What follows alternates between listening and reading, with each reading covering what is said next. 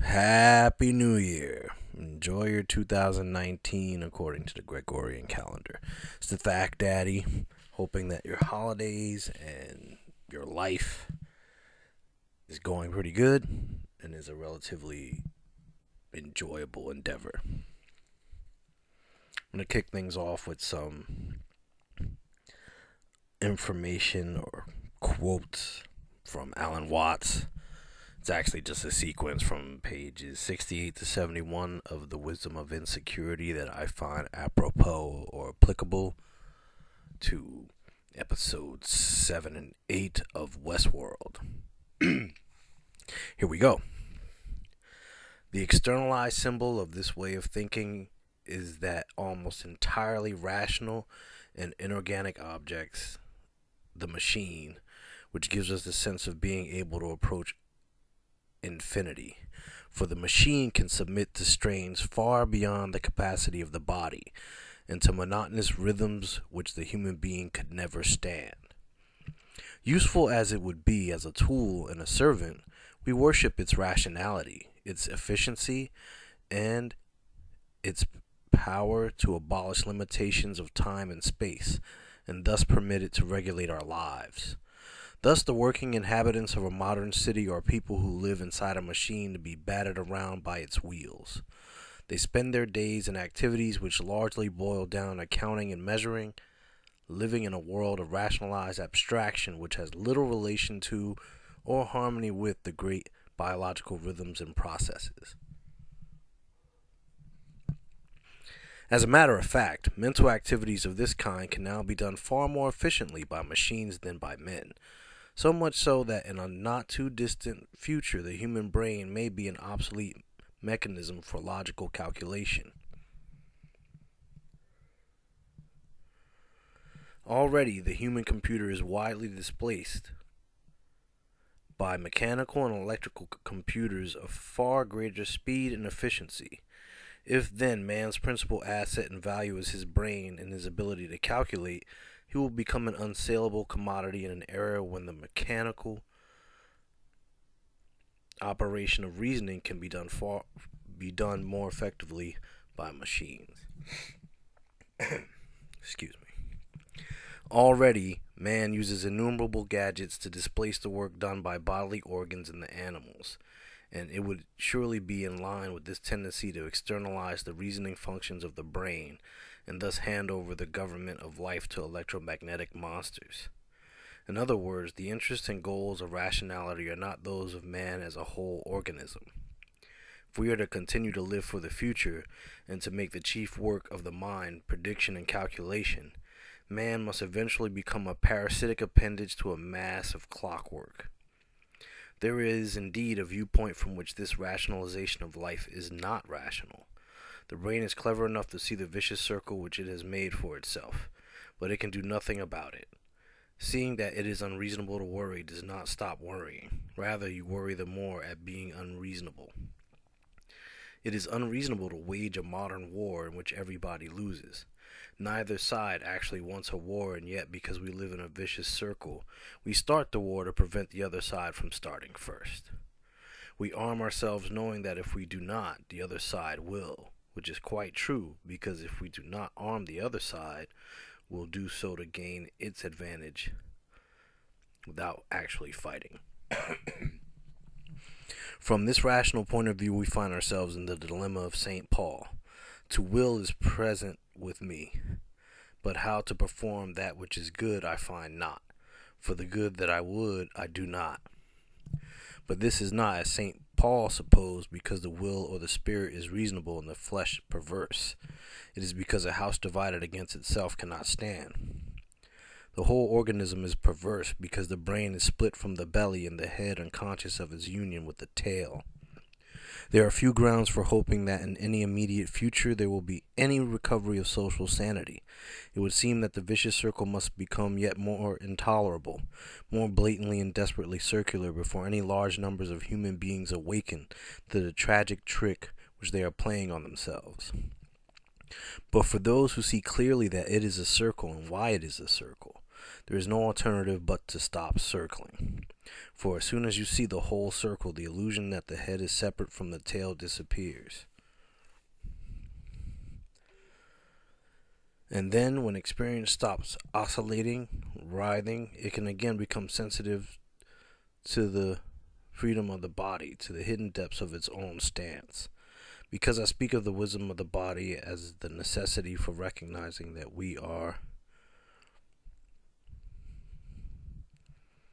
making this is not to be taken as a philosophy of materialism in the accepted sense. Okay, so why all that stuff?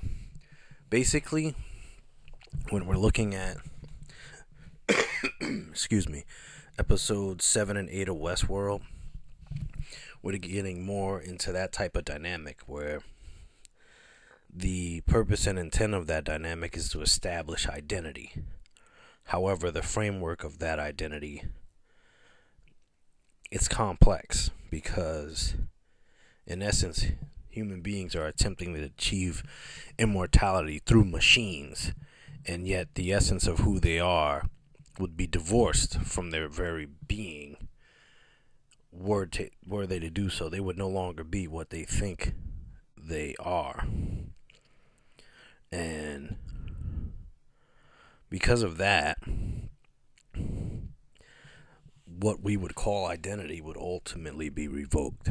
So, while attempting to establish a sense of physical immortality in the material world, ultimately we would be divorced from the very thing that makes being being. Uh, because we perceive our bodies as obstacles due to their limitations, we want to overcome those obstacles and experience a physical immortality. However, there truly is no such thing. Even stars die. No matter how many billions of years they may exist, ultimately their being ceases to be at some point. All things that are become are not. All that is will become non existent. So, the notion that a physical thing could ultimately create a false or pseudo immortality. It's pretty much the cusp of what is going on, or is really the catalyst of what goes on in the story. So, episode 7 and 8, the important things, or what I observed. Obviously, Bernard reacts to the death of Arnold's son because that's part of the story. Um, also, you know, Bernard is pondering Elsie being missing. Obviously, we know ultimately that he is the catalyst and cause of that. You get a lot of the William time leaps, and they're done in a very seamless manner. They're juxtaposed in such a way that the sense of the actual time gap is initially difficult to orient yourself to, and I think that was done intentionally to establish the differences between the Williams and how we see him evolve into what he really is underneath the surface, which he's been hiding his entire life. So, I, I really enjoy those dissonant just, juxtapositions. Um, it was interesting when Charlotte Hale, who's pretty much she was fucking Hector when she brings Teresa in.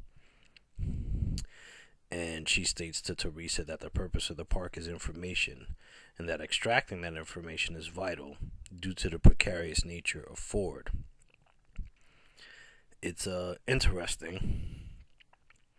This popped into my mind. It could be totally irrelevant, but I couldn't help but think that this version of Westworld is a subliminal ode to the Hitchhiker's Guide to the Galaxy, because it is, in a sense, Ford's prefecture, i.e., Ford Prefect. I don't know. I thought that was interesting, and I love the Hitchhiker's Guide to the Galaxy. anyway,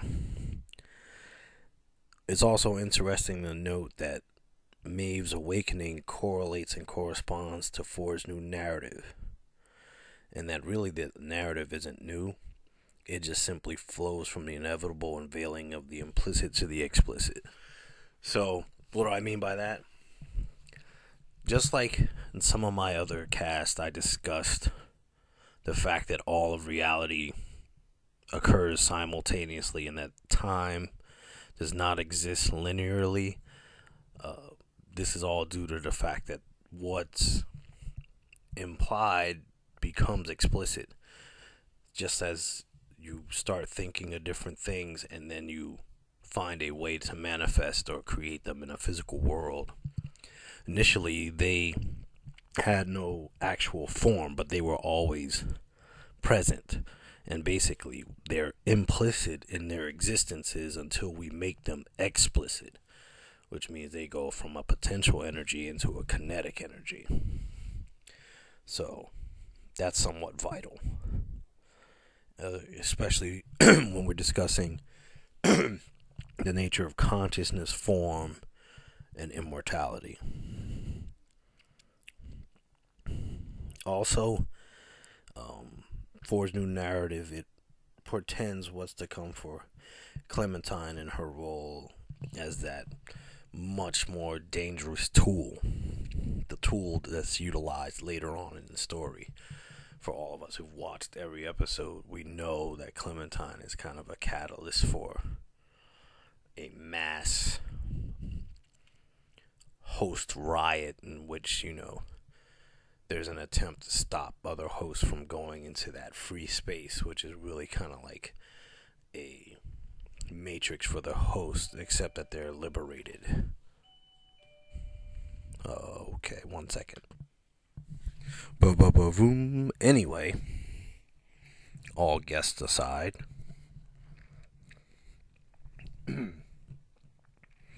we know that, you know, an awakened host like Clementine being used as a tool, excuse me, to subvert her fellow hosts and keep them in check.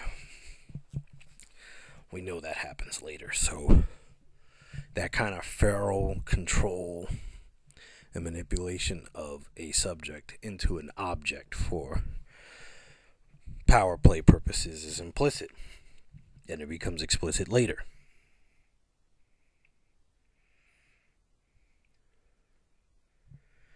And then also, you know, even with the time loop, you see William's obsession with some sort of notion of breaking to, through and getting to that place, the maze, and getting through the maze and having some sort of grand realization of what is real.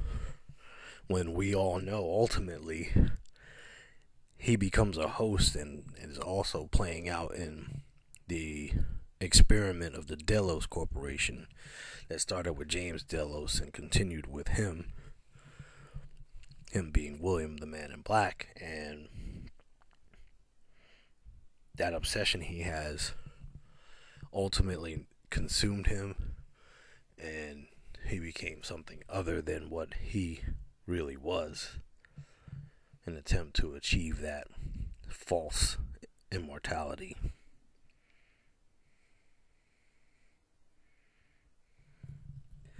Also, Williams obsessed with knowing what the story means, and it's interesting because Dolores says she doesn't care about being in a story, which is very fascinating because they're two totally different points of view, and you can see how those points of view play out by the behavior of the characters.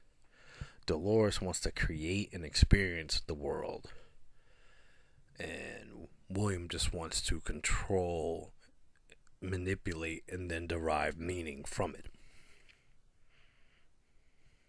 And ultimately, William is just a construct himself. He speaks of becoming real in a world of pretense, meaning you always hear him discussing that he feels like he's becoming his real self, and yet he's in a world that is definitively fabricated and programmed to cater to base needs of a human being. Is literally a world that is made up, that is fabricated. So that's also interesting because individuals are becoming obsessed with the fabricated as opposed to what's actually real.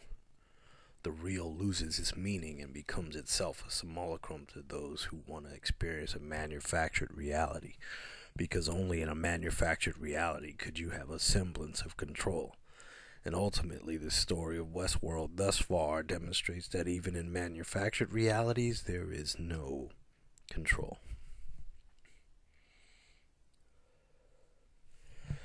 So Teresa and Charlotte pull Clementine due to her reveries. And they wipe her reveries so she can act as she's programmed. But then when they wipe the reveries acts as programmed with the reveries, she becomes vicious and they cannot freeze her motor functions. And of course, that leads to Bernard's firing, but this all plays into Ford's game. Ford puts the smackdown on everyone. But before we go to that, there's a time jump after William and Dolores do the wild thing. Um, Dolores says something about not being a key, that she's just herself. And my little counterintuitive argument for her would have been well, what if that self is a key? Then they have this super intense encounter with the Confederales or whatever they call them. I don't know. I might be thinking of some other movie and the Ghost Nation, and that was pretty cool. And then, of course, you see how Maeve reacts watching Clementine get decommissioned. And then we get one of the awesome speeches because the show is full of superlative dialogue, to say the least. And um, I love the speech by Bernard about repetition and variation. And there also is a discussion about the nature of his being I feel like he was unconsciously identifying himself and or literally the variations of himself because he also is akin to William. He's a type of perverted, false, immortalized Arnold. And he's literally I don't know how to put this. Give me a second. Um, yeah, okay. So he's sort of almost Arnold, but not by happenstance, but by literally creating and experiencing encounters that would derive reactions pivotal to generating a persona that registered as Arnold. It's like instead of having a duplicate, you literally put the reproduction through processes that make it the original, because the consciousness behind the being derives similar conclusions to perception that the original did, blurring and then eliminating a line between original and simulacrum because their perceptual matrix becomes one and the same. So that's a lot to chew on, but it's basically my attempt at saying, well, it's as close to cloning as you're going to get regarding active awareness because you intentionally create stimuli that would derive the reactions of the original form to such an extent that the duplicate form acts in a manner literally like the original. Anyway, ultimately, Bernard ends up killing Teresa at Ford's behest. And um, there's this great peacock metaphor, um, which I think is great because uh, it says how the peacock is beautiful. It's beautiful because that beauty attracts a mate, but it cannot fly, fly and is stuck feeding in the muck. So, I think that's that's pretty crazy.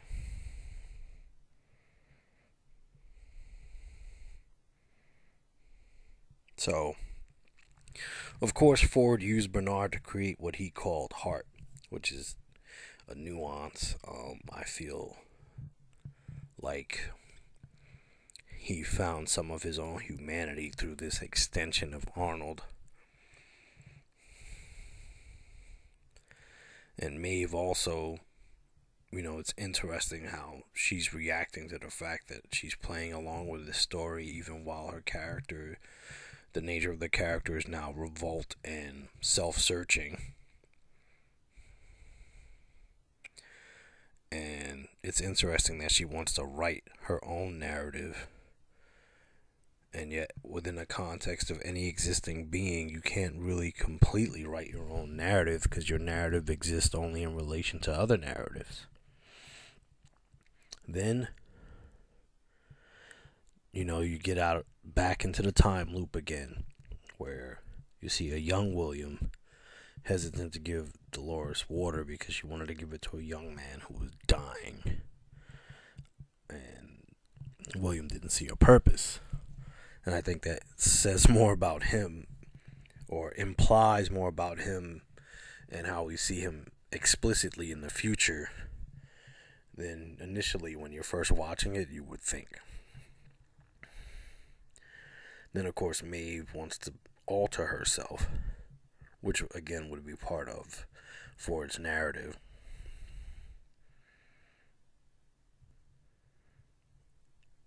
And it's interesting because then you have Teddy, who's with older Simulacrum William, and he remembers some of William's uh, happy behavior, which is just violence and hostility. And of course, he, you know, he messes him up. And what's interesting is they're on a search for Wyatt, but ultimately Dolores is Wyatt anyway. And that's interesting because Wyatt, who's considered the harbinger of the end, technically, it's it could be implicit that we could see Wyatt explicitly as the harbinger of the end because the uh, original could be perceived or seen as the mother of sentient or self aware artificially intelligent beings.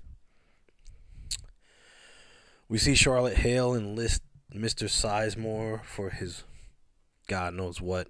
I mean, that's all I have to say about that. Uh, Sizemore is what I would call a corporate bottom feeder, so I know he's like potentially a necessity, but yeah. Um, what was more interesting was when Maeve slit Sylvester's throat and then made Felix cauterize the wound. I thought that was pretty awesome. Uh, I liked how she enlisted Hector and his minions, and how she begins manipulating other hosts and using her abilities uh, after having her core code altered. And we see how she constantly flashes back to William killing her and taking her away from her daughter, which, of course, she doesn't have a daughter. So that programming is strong. Um, and I love seeing Maeve use her Jedi mind tricks on the other hosts. Um, also, another interesting point is how Ford assures Bernard that Hale is no impediment and that the self is a fiction, the backstory is a construct. We inhabit loops. Consciousness is not derivative and doesn't exist in the way we think it does. So, in that way, Ford acknowledged that human consciousness is not special, that there is no threshold between host and human, and consciousness itself does not exist. Now, what would someone who actually achieved the creation of artificial consciousness mean when he says that consciousness itself doesn't exist? I think that's profound. That's just me. Um, and I love, again, that time juxtaposition because you know, the time loop keeps coming up. And it's interesting because they actually show Dolores flashing back to her Wyatt times. to when she killed Arnold and herself. And basically, her coming awareness really is her escaping from being trapped in memories and worlds of the past, which eclipse the present. So, that's all I got because uh, I think I hurt my own brain talking about this stuff. But it's why I really love Westworld. So, apologize for my delays. I will try to get on the ball. Functioning in the the code of this northern area is a little difficult, but uh, I definitely love just taking all that information in, and you could watch this show multiple times and still derive something more from it. And it's just the fact that the narrative isn't linear makes it so much more potent. So, anyway, thanks to DVR Podcast. This is a Thack Daddy. I'll be doing more sooner than later, I hope. Um, I would say don't hold your breath because I just kind of go with the flow. But thank you for listening as always. I appreciate it more than you'll ever know. And I wish you well. Enjoy life. Until next time. Ciao.